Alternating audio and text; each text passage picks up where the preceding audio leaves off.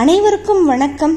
கதைகள் சூழ் உலகில் நீங்கள் கேட்டுக்கிட்டு இருக்கிறது காவல் கோட்டம். இன்னைக்கு நம்ம கேட்க போகிறது அத்தியாயம் எழுபத்தி ஆறு. பஞ்சகால கொடுமைகளை தான் நம்ம தொடர்ந்து பார்த்துக்கிட்டே இருக்கோம். இப்போ கொஞ்ச நாளாக நம்ம வந்து பசுமலையிலேருந்து எந்த கடிதமும் பதிலுக்கு போகலை இல்லையா? அங்கே அணை கட்டுற இடத்துல இருந்து வந்த கடிதங்களுக்கெல்லாம் அந்த மாதிரி ஒரு கடிதம். இவங்க வந்து என்ன பேசிக்கிறாங்க அந்த கிறிஸ்துவ மிஷினரிமார்கள்? அப்படிங்கிறத விளக்குறதுக்கு மாதிரி ஒரு சில கடிதங்கள் வந்து நம்ம பார்க்க போகிறோம் முதல்ல வந்து பசுமலையிலிருந்து ரெவரண்ட் லாரன்ஸ் uh, அவங்க எழுதின கடிதம். கிறிஸ்துவின் மிகவும் பிரியமான சகோதரருக்கு அந்நிய தேசத்தில் இருக்கோம் அப்படின்னு நினைக்காம இந்த பூமியும் இதில் இருக்கிற எல்லாமே ஆண்டவருக்கு தான் சொந்தம் அப்படின்னு நினச்சி கிறிஸ்துவோட திருநாமத்தை நம்பிக்கையோடு உச்சரித்து நல்லதிலிருந்து சிறந்ததை நோக்கி செல்றதுக்கு நாங்கள் எடுக்கிற முயற்சிக்கு உங்கள் கடிதம் சீலத்தையும் நம்பிக்கையையும் கொடுக்குது. அவர் சமீபமாய் வந்தபோது நகரத்தை பார்த்து அதற்காக கண்ணீர் விட்டு அழுதார். லூக் நைன்டீன் ஃபார்ட்டி ஒன் கண்ணீரோடு பிரசங்கம் பண்ணவங்கள இயேசுதான் முதல்வர். அவரோட பிள்ளைகள் நாங்க அனுதினமும் கண்ணீரோட பிரசங்கம் பண்ணிக்கிட்டு இருக்கோம். மதுரையையும் இங்க இருக்கிற மக்களையும் பார்த்து நெஞ்சம் கலங்கி சிந்தப்படுற கண்ணீருக்கு அளவே இல்லை. ஒரு கல் மேல இன்னொரு கல் இல்லாம போறது மாதிரி இந்த நகரோட வாழ்வு அழிஞ்சுக்கிட்டே இருக்கு. மக்கள் கூட்டம் கூட்டமா செத்து மடிகிறாங்க வயிறு இறுகி கால் ரெண்டு உதறி நோய் தின்னு காத்துல தூசி மாதிரி மனிதர்கள் மேல மரணம் அப்படியே பாவி போகுது. கிடைக்க சாப்பாடே இல்லாம நாலா திசையிலேயே அழகழிஞ்சு கிடக்குறாங்க. சாத்தானோட பூமி மாதிரி இந்த கொடும் நகரம் காட்சி அளிக்குது கர்த்தராகிய தேவன் எல்லா முகங்கள்ல இருந்தும் கண்ணீரை தொடச்சு நம்ம ஜனங்களை வந்து நிந்தையிலிருந்து காக்கிற காக்கணும் அப்படின்னு அனுதினமும் நாங்கள் துதிச்சுக்கிட்டே இருக்கோம். துயரப்படுறவங்க ஆறுதல் அடைவாங்க அப்படின்னு சொல்லி நாயின் ஒரு விதவையின் மகனை உயிரோடு எழுப்பி கண்ணீர் தொடச்சது மாதிரி எங்க மக்களை வந்து எழுப்புங்க அப்படின்னு நாங்க பிரார்த்திக்கிறோம். இங்க நடக்கிறத கண்ணால பார்க்க முடியல. கொடிய பஞ்சம் ஜாதி துவேஷம் அளவே இல்லாம நிறைஞ்சு போயிருக்கு. நேத்து திருப்பரங்குன்றத்துக்கு பக்கத்துல நான் ஒரு காட்சி பார்த்தேன். இரவு முழுக்க தூக்கமே இல்லை. ஒருவேளை சோத்துக்கு கூட வழியே இல்லாம மரணத்தோட பிடியில இருக்கிற ஒரு பெரிய கூட்டம் அங்க இருக்கிற ஒரு மண்டபத்துல அன்னதானம் போடுறாங்க அப்படிங்கிற செய்தியை கேட்டு குவிஞ்சிருக்கு. அவங்கள வரிசையா நிக்கிற மாதிரி சொல்லி ஒரு சின்ன கரண்டி அளவுக்கு தான் தானம் கொடுத்துருக்காங்க. ஒரு தாய் தன்னோட ரெண்டு பிள்ளைகளையும் ரெண்டு கையில பிடிச்சிக்கிட்டு ரொம்ப நேரம் வரிசையில வந்தா. வெயிலோட கொடுமையில மயங்கிட்டா. ஆனாலும் நம்பிக்கையோட தன்னோட குழந்தைகளுக்கு எப்படியாவது சாப்பாடு வாங்கி கொடுத்துடணும் அப்படிங்கிற வைராக்கியத்துல வரிசையில எப்படியோ முன்னால நகர்ந்து நகர்ந்து போனான் தானம் பண்ற திண்ணைக்கு பக்கத்துல போய் கையில இருந்த சட்டியை நீட்டினப்ப அவ கையே உடையிற மாதிரி கட்டையை கொண்டு அடிச்சிருக்காங்க. பறச்சிக்கு என்னடி கஞ்சி அப்படின்னு சொல்லி அங்கிருந்தவங்க எல்லாருமே அவளை அடிச்சிருக்காங்க. தன்னோட ரெண்டு குழந்தையை இழுத்துக்கிட்டு உயிர் பிழைக்கிறதுக்கு ஓடுன அவளை விரட்டி விரட்டி அடிச்சிருக்காங்க. பெரிய குரலோட கத்தி துடிச்சுக்கிட்டு ஓடி வந்த அவ கண்மாய் மேட்டில் கிடந்தது தற்செயலா அந்த வழியில போன நான் பார்த்தேன். கையெல்லாம் ரத்தம் வழிஞ்சுக்கிட்டே இருந்துச்சு. ரெண்டு பிள்ளைகளும் பக்கத்துல உட்காந்து அழுதுகிட்டே பாதி மயக்கத்துல கிடக்குது. நான் வண்டி ஓட்டியோட சேர்ந்து அவளை தூக்குறதுக்கு முயற்சி பண்ணப்ப அவ ஒத்துழைக்கல. ரெண்டு குழந்தைகளையும் எப்படியாவது காப்பாத்திருங்கன்னு சொல்லிக்கிட்டே இறந்து போயிட்டா. அவளை அங்கேயே புதைச்சிட்டு ஏழு வயசு சின்ன பையனையும் நாலு வயசு பொண்ணையும் தூக்கி வண்டியில போட்டுக்கிட்டு நான் வந்தேன். ஒவ்வொரு நாளும் என் கண்களுக்கு ரொம்ப பக்கத்துல மரணம் நடந்துகிட்டே இருக்கு. மூணு மாசத்துக்கு முன்னால ஆரம்பிச்ச அனாதை இல்லத்துல இப்ப இருக்கிற சிறுவர்கள் எண்ணிக்கை நூத்தி முப்பத்தி ஏழு. எல்லாருமே பஞ்சத்துல தாய் தந்தையர்கள் இழந்தவங்க. தினமும் யாராவது வந்து அனாதை குழந்தைகளை தேவாலயத்துல விட்டுட்டு போய்கிட்டே தான் இருக்காங்க. அன்போட கயிறு ரொம்ப நீளம் மகா பலமானது. காந்தம் வந்து எப்படி ஊசியை இழுக்குமோ அது மாதிரி இயேசுவோட அன்பு கயிறு வந்து குழந்தைகளை இழுத்துக்கிட்டு வந்து சேர்க்குது. இயேசுவோட கிருபையில ஆகாரம் கொடுத்து உயிர் ஊட்டி வளர்க்குறோம். ரொம்ப சீக்கிரம் அவங்க எல்லாருக்கும் வந்து ஞானஸ்நானம் நாங்கள் கொடுத்துருவோம். கல்வி பணியில ஜாதி துவேஷம் ஒவ்வொரு நாளும் குறுக்கிடுது. பனை ஒலையை நம்பி கிடக்கிற பழமைவாதிகள் நம்ம கல்வி சாலையோட எழுத்தறிவிக்கும் முறை மேல புதிய பிரச்சனைகளை கிளப்பி விட்டுக்கிட்டே இருக்காங்க. தாழ்த்தப்பட்ட வகுப்புல பிறந்த ராயப்பன் அப்படிங்கிற உபாத்தியாயர் வந்து பாடம் சொல்லி கொடுக்கறாரு அதை ஏற்க முடியாது அப்படின்னு மேல் ஜாதி மாணவர்களோட பெற்றோர்கள் வந்து பிரச்சனை பண்றாங்க. கிறிஸ்துவுல ஜாதி கிடையாது. கிறிஸ்துவில் இணைஞ்ச ஒருவன் ஜாதி பேதங்களை கடந்தவன் அப்படின்னு எவ்வளவு சொல்லியும் அவங்க ஏற்க மறுக்கிறாங்க. நம்மளை பொறுத்தவரையில ஜாதி துவேஷத்துக்கு மேல சமரசம் செய்துக்கிறதுல அப்படிங்கறதுல உறுதியா இருக்கோம். கல்வி தொண்டுல ஜாதி பிசாசு நுழையிறத நாங்க அனுமதிக்க மாட்டோம். பெண் குழந்தைகளுக்கான கல்வி நம்ம எதிர்பார்த்ததை விட நல்ல பலன் கொடுக்குது. இடையில இடையில அவங்க அவங்க பெற்றோர்கள் குழந்தைகளை ஆடு மாடு மேய்க்க அனுப்பி வச்சிடுறாங்க. அவங்கள மறுபடியும் பார்த்து பேசி கூட்டிட்டு வர வேண்டியது இருக்கு. அதனால படிக்கிற குழந்தைகளோட எண்ணிக்கை ஏறி இறங்கிக்கிட்டே இருந்துச்சு. ஆனா சில மாதங்களா பள்ளிக்கூடம் வர்ற பெண் பிள்ளைகளுக்கு மாசத்துக்கு ஒரு தொட்டு பணமும் வாரத்துக்கு ஒரு ரொட்டி துண்டும் கொடுக்கறதுனால இப்ப வந்து பெரும் எண்ணிக்கையில விழுக்காடு விழுகிறது இல்லை. இப்ப நம்ம சேவையை பன்மடங்கு அதிகரிக்க வேண்டி இருக்கிறது தேவ ஊழியம் செய்பவர்களுக்கு நல்ல பலன் கிடைக்கிற காலமா இது இருக்கு. சீக்கிரத்துல பொது சமையல் ஆரம்பிக்கணும் அப்படின்னு நான் நினைக்கிறேன். பசி கொடுமையில செத்து மடியிற எண்ணற்றவர்கள் நம்ம திருச்சபையோட வாசல்ல வந்து நின்னுக்கிட்டே இருக்காங்க. தேவனோட கிருபை அவங்க மேல விழுகிறதுக்கு சித்தமான தருணம் இது. இந்த நேரத்துல காலதாமதமே இல்லாம அன்பு இல்லத்தோட தேவை இன்னும் பல மடங்கு அதிகமாயிருக்கு. ஊர்கள் தோறும் தாய் தந்தைகளை இழந்த அனாதை குழந்தைகள் நம்ம நோக்கி கைகளை நீட்டி காத்துக்கிட்டு இருக்காங்க. நம்ம அவங்கள இயேசுவின் பால் கொண்டு வந்து சேர்க்கணும். இந்த செயல்களை எல்லாம் நாம நினைச்ச வேகத்துக்கு செய்ய முடியாததுக்கு காரணம் பணம் மட்டும். நம்ம ஞானஸ்தானம் தர வேண்டிய எண்ணற்றவர்களுக்கு தர முடியாத நிலைமைய நம்மளோட வசதியின்மை தான் உருவாக்கியிருக்கு. அதனால உடனடியா அமெரிக்கன் மிஷனுக்கு பெரிய பொருளாதார உதவி தேவைப்படுது. நம்ம சபையில் இருக்கிற அமெரிக்காவில் உள்ள கிறிஸ்துவோட பிற அன்பர்களுக்கும் தெரியப்படுத்தி இக்கட்டில் உதவுற நிதியை எவ்வளவு சீக்கிரமாக அனுப்ப முடியுமோ அவ்வளவு சீக்கிரமாக அனுப்ப சொல்லி இருக்கிறோம் நம்ம மருத்துவமனைக்கு அதிகமான மருந்துகள் தேவைப்படுது. புதிய ஆலயம் கட்டுறதுக்கோ ஆலயத்துக்கான மணிகள் வாங்குறதுக்கோ கண்ணாடி ஜன்னல் வாங்குறதுக்கும் நிதி திரட்டி கொடுக்கறது இப்போ முக்கியம் இல்லை. கணக்கற்ற மக்கள் கர்த்தரை அறிஞ்சுக்கிறோம் அப்படிங்கிறது தான் முக்கியமான காரணம். இந்த பெரிய கூட்டத்தை வந்து கிறிஸ்துவோட கரையில் கொண்டு வந்து சேர்க்க வேண்டிய அவரோட கட்டளையை ஏற்றுக்கிட்டு நடப்போம். கிறிஸ்துவில் மிகவும் பிரியமான உங்கள் சகோதரன் லாரன்ஸ். ஆயிரத்தி எண்ணூற்றி எழுபத்தி ஆறு பிப்ரவரி இரண்டு.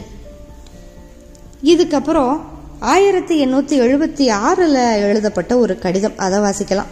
அது வந்து நம்ம தேக்கடியிலிருந்து ஃபாதர் ஜேம்ஸ் எழுதின கடிதம். அவர் என்ன எழுதுறாரு அப்படின்னா கனி கொடுக்கிற கொடி எதுவோ இது அணி அதிக கனிகளை கொடுக்கும்படி அதை சுத்தம் செய்கிறார். யோ பதினைந்து இரண்டு.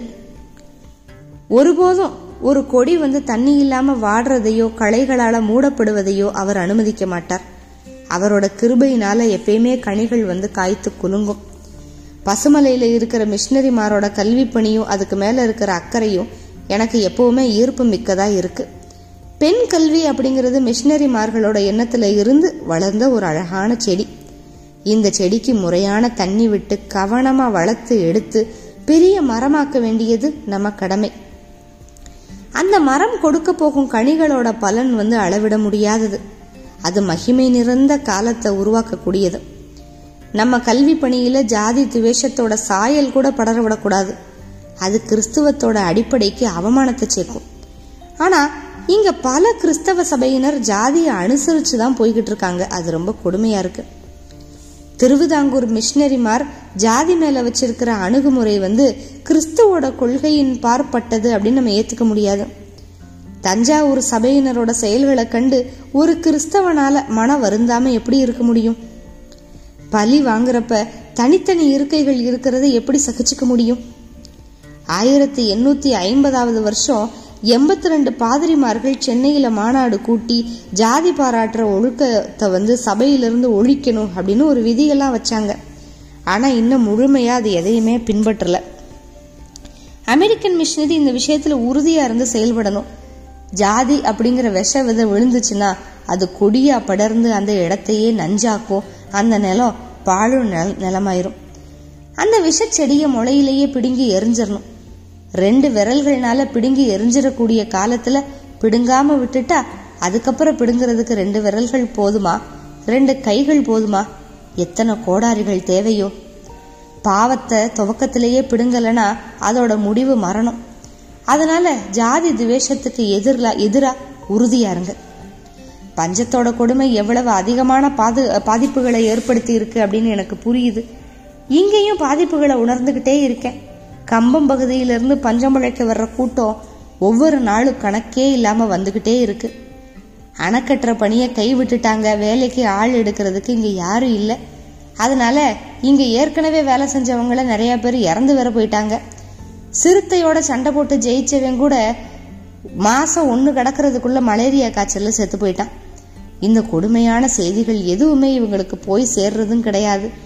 எப்படியாவது வேலை கிடைக்காதா அப்படிங்கிற ஏக்கம் மரணத்தை வந்து ஒரு பொருட்டாவே எடுத்துக்கிற விடுறதில்ல. இந்த பெரிய கூட்டத்தை பார்த்த திருவிதாங்கூர் சமஸ்தான அதிகாரிகள் வந்து அவங்க எல்லைக்குள்ள விடாம விரட்டி அனுப்பிக்கிட்டே இருக்காங்க. பரட்ட தலையோட உயிர் சத்தே இல்லாம மலையேறி வர்ற இந்த கூட்டத்தை திருப்பி அனுப்புறாங்க அப்படிங்கறது பார்க்கவே சகிக்க முடியல. சமவெளி பகுதியில் ஏற்பட்டிருக்கிற பஞ்சத்தோட பாதிப்புகளை இங்கிருந்தே என்னால் உணர முடியுது. நான் ஏற்கனவே வேறு சில உதவி நிதிகள் கிடைக்க ஏற்பாடு பண்ணியிருக்கேன். அதெல்லாம் ஏறக்குறைய ஒரு மாத காலத்துக்குள்ளே உங்களுக்கு வந்து சேர்ந்துரும். இதை விட இக்கட்டில் உதவுற நிதி கிடைக்கிறதுக்கும் நான் எழுதியிருக்கேன். கிறிஸ்துவுக்கு மிகவும் பிரியமான உங்கள் சகோதரன் ஜேம்ஸ் ஆயிரத்தி எண்ணூற்றி எழுபத்தி ஆறு மார்ச் எட்டு. இந்த மாதிரி அமெரிக்கன் மிஷினரிமார்கள் வந்து ரொம்ப ரொம்ப நல்ல காரியங்கள் பண்ணுறாங்க பெண் குழந்தைகளுக்கு வந்து கல்வி கொடுக்குறாங்க. எவ்வளவோ நல்ல காரியம் பண்ணி ஜாதியை ஒழிக்கணும் அப்படின்னு சொன்னாலுமே இது மூலமாக அவங்க வந்து மக்களை அவங்க பக்கம் திசை திருப்புறதுக்கான முயற்சியில தான் ரொம்ப தீவிரமாக ஈடுபட்டிருக்காங்க மறைமுகமாக அப்படிங்கிறதும் இந்த ரெண்டு கடிதங்கள்ல இருந்து ரொம்ப நல்லாவே தெரியுது. இதெல்லாம் நடந்துகிட்டு இருக்கிற அதே சமயத்தில் மதுரையோட கொடும் பஞ்சம் துன்பம் எல்லாம் நீங்கி அத்தனை பேருக்கும் அனுகூலம் நடக்கணும் அப்படின்னு சொல்லி புராண பிரசங்கமெல்லாம் ஏற்பாடு பண்ணணும் அப்படின்னு நகரத்தில் இருக்க முக்கியஸ்தவர்கள் எல்லாருமே புது மண்டபத்தில் முடிவெடுத்தாங்க. மீனாட்சியும் சுந்தரேச கடவுளும் எழுந்தருளி இருக்கிற திருக்கோவிலோட ஆடி வீதியில் உட்காந்து திருவிளையாடல் புராணம் படிச்சா மும்மாரி மழை பெய்யும் அப்படின்னு அவங்களோட மரபு வழிபட்ட நம்பிக்கை. அதுக்கான ஏற்பாடுகள் எல்லாமே பண்ணாங்க. திருவிடை மருதூரை சேர்ந்த நீலகண்ட ஐயரை பிரச பிரசங்கத்துக்கு கூட்டிட்டு வந்தாங்க. அவர் வந்து நல்ல வழக்காடுற பெரிய புலவர் எல்லாருக்கும் தெரிஞ்ச வித்வான். ஸ்ரீ மீனாட்சி சுந்தரம் பிள்ளை கிட்ட தமிழ் கற்ற மாணவர். அவரும் ஒத்துக்கிட்டு நல்லபடியா வந்து சேர்ந்தார். மனைவி மூணு பிள்ளைகளோட வந்து சேர்ந்த அவரை வந்து தளவாய் அக்ரஹாரத்துல ஒரு வீட்டில் தங்க வச்சாங்க. புராணத்தை ஒரு நல்ல நாளில் ஆரம்பிக்கலாம் அப்படின்னு ஏற்பாடு பண்ணாங்க. ஆயிரங்கால் மண்டபத்தோட மேற்கு பகுதியில் பிரசங்கம் ஆரம்பிச்சிச்சு. மொதனா பெரிய விசேஷம் மாதிரி மக்கள் திரண்டிருந்தாங்க. கொடிமங்கலம் துவரிமான் நெடுங்குளம் இப்படி பக்கத்து கிராமத்து அக்ரஹாரத்தில் இருந்த பெரிய மனிதர்களும் வந்திருந்தாங்க. பஞ்சகச்சம் அங்கவஸ்திரம் சரிகை இழக்கப்பட்ட தலப்பாக அப்படின்னு ஆயிரங்கால் மண்டப களை கட்டி இருந்துச்சு. வடக்கு சித்திர வீதி முழுக்க வண்டி. கோயில்ல இவ்வளவு கூட்டமெல்லாம் பார்த்து பல மாசம் ஆச்சு. மெலிஞ்ச தேகம் அதுக்கு நடுவுல முப்பூரி நூல் முழங்கால் வரைக்கும் நீண்ட கைகள். நல்ல அகலமான நெத்தியில நிறைஞ்ச திருநீர் சாந்தமான முகம் பின்புறத்துல சின்ன குடுமி இடுப்புல தூய வெள்ளை ஆடை. இப்படி இருந்தாரு நீலகண்ட ஐயர். காவிரி மாதிரி கவி பாடுவதில் வல்லமை இருக்கிற பெரிய புலவர்.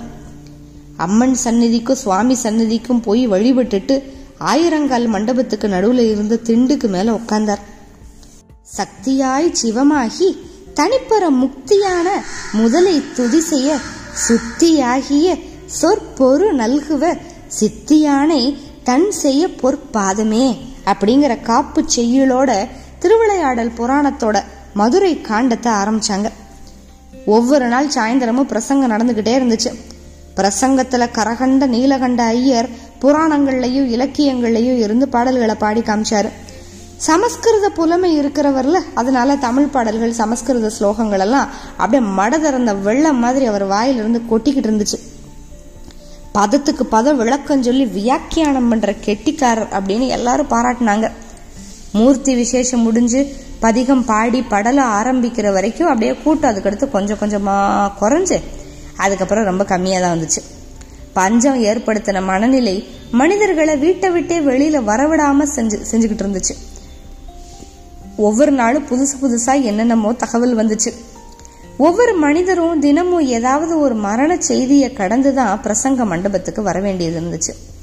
பிரசங்கம் துவங்கி ஒரு மாதம் ஆச்சு. வானம் கடிங்கிறதுக்கு வாய்ப்பு எதுவுமே தெரியல. நிலைமை மேலும் மேலும் மோசமாயிக்கிட்டே இருந்துச்சு. பிரசங்கியோட வீட்டுக்கு வந்து தினமும் காலையில் அரிசி காய்கறிகள் இப்படி உணவுப் பொருள்கள் கொடுக்கறதுல பிரச்சனை. தர்றோம் அப்படின்னு ஒத்துக்கிட்டு தினமும் கொடுத்துக்கிட்டு இருந்த ஒரு சிலர் ஒரு மாதத்துக்கு அப்புறம் தொடர்ந்து கொடுக்கறது கஷ்டம் அப்படின்னு சொன்னாங்க. பிரசங்கி அஞ்சு பேரோட வந்தா சிரமம் வரத்தானே செய்யும் அப்படிங்கிற கருத்து வெளிப்படையாவே வர ஆரம்பிச்சது. நீலகண்ட ஐயர் வந்து விஸ்தாரமா பல புராணங்கள்ல இருந்து ஊமைகளை எடுத்து சொல்லி விளக்கிக்கிட்டு வர்றதை பார்த்தா புராணம் முடியறதுக்கு இன்னும் பல மாசம் ஆகும் போல தோணுச்சு. அதனால ஏற்பாடு பண்ணவங்க எல்லாம் கலந்து பேசி என்ன பண்ணாங்க? மீனாட்சி திருக்கல்யாணத்தோட பிரசங்கத்தை முடிச்சுக்கலாம் அப்படின்னு ஒரு முடிவுக்கு வந்தாங்க. நீலகண்ட ஐயர்கிட்ட சொன்னாங்க. அவரும் நிலைமையை புரிஞ்சுக்கிட்டு ஏத்துக்கிட்டாரு. இன்னும் பத்து நாளில் வந்து புது வருஷம் பிறக்குது. அன்னைக்கு வந்து திருக்கல்யாணத்தோட நிறைவு பண்ணிக்கலாம் அப்படிங்கிற முடிவுக்கு வந்தாங்க. திருநகரங்கண்ட படலத்தையும் தடாதகை பிராட்டியார் திரு அவதார படலத்தையும் வேக வேகமாக விளக்கிக்கிட்டு இருந்தார் நீலகண்ட ஐயர். எந்நேரமும் உள்ள வர்றதுக்கு தயாராக இருந்த சமஸ்கிருத ஸ்லோகங்களை அழைக்காம காக்க வச்சுக்கிட்டே ஒவ்வொரு நாள் பிரசங்கத்தையும் முடிச்சாரு. அவரோட குரல் ஆயிரங்கால் மண்டபத்துக்குள்ள சுருங்கிக்கிட்டே இருந்துச்சு. மதுரை எம்பதியே நிறுத்த சொல்லிட்டதுக்கு அப்புறம் அடுத்து எங்க போய் பிரசங்கம் பண்ணி ஜீவனை காப்பாத்த? அப்படிங்கிற துக்கம் அவரோட தொண்டையை பிடிச்சுக்கிட்டே இருந்துச்சு. மீனாட்சி திருக்கல்யாணத்துக்கு அடுத்து குண்டோதரனுக்கு அன்னமிட்ட படலத்துல இருக்கிற தீரா பசி அவரோட சிந்தனை முழுக்க பற்றி இருந்துச்சு. மீனாட்சி திருமணத்தை முடிச்சு மதுரையை விட்டு புறப்பட்டா. அவருக்கான அடுத்த படலம் அதுதான். குண்டோதரனுக்கு அன்னமிட்ட படலம். அதை வந்து அவர் பாடுவார். கடைசியா அந்த பாடி முடிக்கிற வரி அவரோட தொண்டையில சிக்கி வெளியேறக்கூட வழி இல்லாம உள்ளேயும் போக முடியாம தவிச்சுக்கிட்டே இருந்துச்சு. அவருக்கு அப்படியே சிவனேன்னு கத்திக்கிட்டே ஓடணும் போல இருந்துச்சு. ஆனா வாய் மட்டும் திருமண படலத்தோட பாடல்களை உச்சரிச்சுக்கிட்டு இருந்துச்சு. கடைசியா தடாதகையோட மூன்றாவது கொங்கை மறைஞ்சது. அதாவது கதை முடிய போகுது. சந்தோஷமோ அலங்காரமோ நிறைஞ்ச ஒரு வர்ணனை. நீலகண்ட ஐயரோட கண்களில் கடைசியில் கண்ணீர் ததும்பி நின்றுச்சு முடிஞ்சதுக்கப்புறம் இந்த ஏற்பாடு பண்ணவங்கெல்லாம் பிரசங்கிக்கு கொடுத்து அனுப்ப வேண்டிய சன்மானத்தை எல்லாம் வசூல் பண்ணிக்கிட்டு இருந்தாங்க. மற்ற காலங்கள் அதாவது சாதாரண காலங்களில் வந்து பிரசங்க நிறைவு அப்படிங்கிறது எப்படி நடக்கும்னா பெரிய பந்தல் போட்டு மாவலை தோரணமெல்லாம் கட்டி வாழை மரம் கட்டி தென்னங்கீத்தில் அலங்கரித்து பெரிய திருவிழா மாதிரி இருக்கும். ஆனால் இந்த பஞ்ச காலத்தில் அதுக்கெல்லாம் எங்கே போக? அதனால புது வருஷத்தன்னைக்கு காலையில் நடக்கிற விசேஷ பூஜை முடிஞ்சதுமே பிரசங்கிக்கான சன்மானத்தை கொடுத்துடலாம் அப்படின்னு யோசிச்சு அதுக்கான வேலைகளை எல்லாம் பண்ணிக்கிட்டு இருந்தாங்க. ஆனால் சன்மானம் நினச்ச அளவுக்கு வந்து சேரலை. முத நாள் வரைக்கும் அந்த வேலையில ஏற்பாட்டாளர்கள்லாம் ஈடுபட்டிருந்தாங்க. கைத்தளம் பற்றுவதற்கு அப்படிங்கிற பாட்டுக்கு முந்தின பாட்டோட முடிச்சாரு நீலகண்ட ஐயர். இதுக்கு அப்புறமும் ஏகப்பட்ட பிரார்த்தனைகள் ஊர்ல நடந்துகிட்டே தான் இருந்துச்சு. இருட்டுன வானம் நீளத்தை தொடர்ந்து அப்படியே செவப்பேற ஆரம்பிச்சது. கோபுரங்கள்ல இருக்கிற புறாக்கள் அப்படியே சிறகடிச்சு வெளியே போச்சு. பறவைகளோட சத்தம் கேட்டுக்கிட்டே இருந்துச்சு. அதாவது புது வருஷம் ஆரம்பிச்சிருச்சு. புது வருஷத்துல மனிதர்கள் கொஞ்சம் உற்சாகமா தான் கோயிலை நோக்கி எல்லாம் வர ஆரம்பிச்சாங்க. எல்லா தடைகளையும் விலக்கி வெற்றி கொடுக்கிற ஆற்றல் படைச்ச விக்னேஸ்வரர் அதாவது பிள்ளையார வணங்கி பூசகர்கள் வந்து பள்ளி அறைக்கு போய் அம்மனையும் சுவாமியையும் துயில் எழுப்புறதுக்காக பாட்டெல்லாம் பாடினாங்க.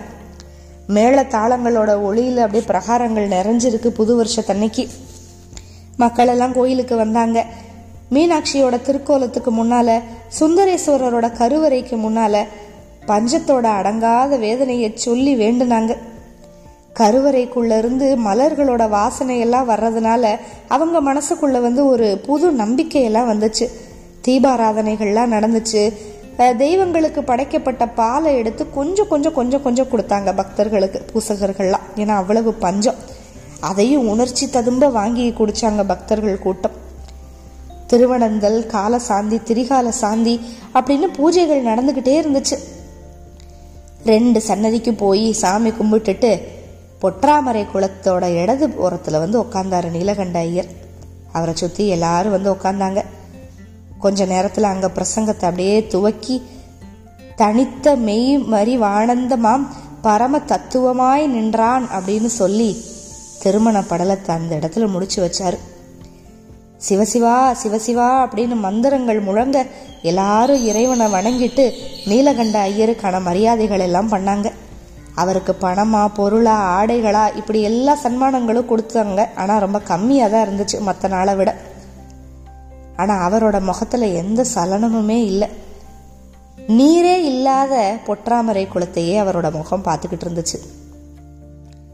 பொற்றாமரை குளத்தோட வலது பக்கம் உட்கார்ந்துருந்த பஞ்சாங்க ஜோதிடர் முன்னால இப்ப கூட்டம் போய் உட்கார ஆரம்பிச்சிருச்சு. புது வருஷத்தோட பலன்களையும் லாபங்களையும் அவர் விளக்குனாரு. கேட்டுக்கிட்டு இருந்தவங்க முகத்துல எல்லாம் கொஞ்சம் கொஞ்சமா நம்பிக்கை ஒளி வீசுச்சு. பொற்றாமரை குளத்துக்கு நேர் எதிர் கிழக்கு திசையில இருந்து அப்போதான் புதுசாக பிறந்திருக்கிற தாது வருஷத்தோட மொத நாள் சூரியன் நெருப்பு கோலமாக மேலே எழும்பி வந்தான். இந்த பஞ்சத்துக்கு பேரே வந்து நம்ம தாது வருஷ பஞ்சம் அப்படின்னு தானே பார்த்தோம். இப்போ தான் அந்த தாது வருஷமே ஆரம்பிக்க போகுது. அதாவது பஞ்சம் இப்போ கொஞ்சம் கொஞ்சமாக அதிகமாகி இதுதான் வந்து உச்ச நிலை இனி அடுத்த அத்தியாயத்தில் நம்ம பஞ்சகாலம் முடிவடைஞ்சதுக்கு அப்புறம் எப்படி வளர்ச்சி வரப்போகுது அப்படிங்கிறத தான் நம்ம பார்க்க போகிறோம் அந்த சந்தோஷமான அத்தியாயங்களுக்காக காத்துக்கிட்டு இருங்க. மிக்க நன்றி. வணக்கம்.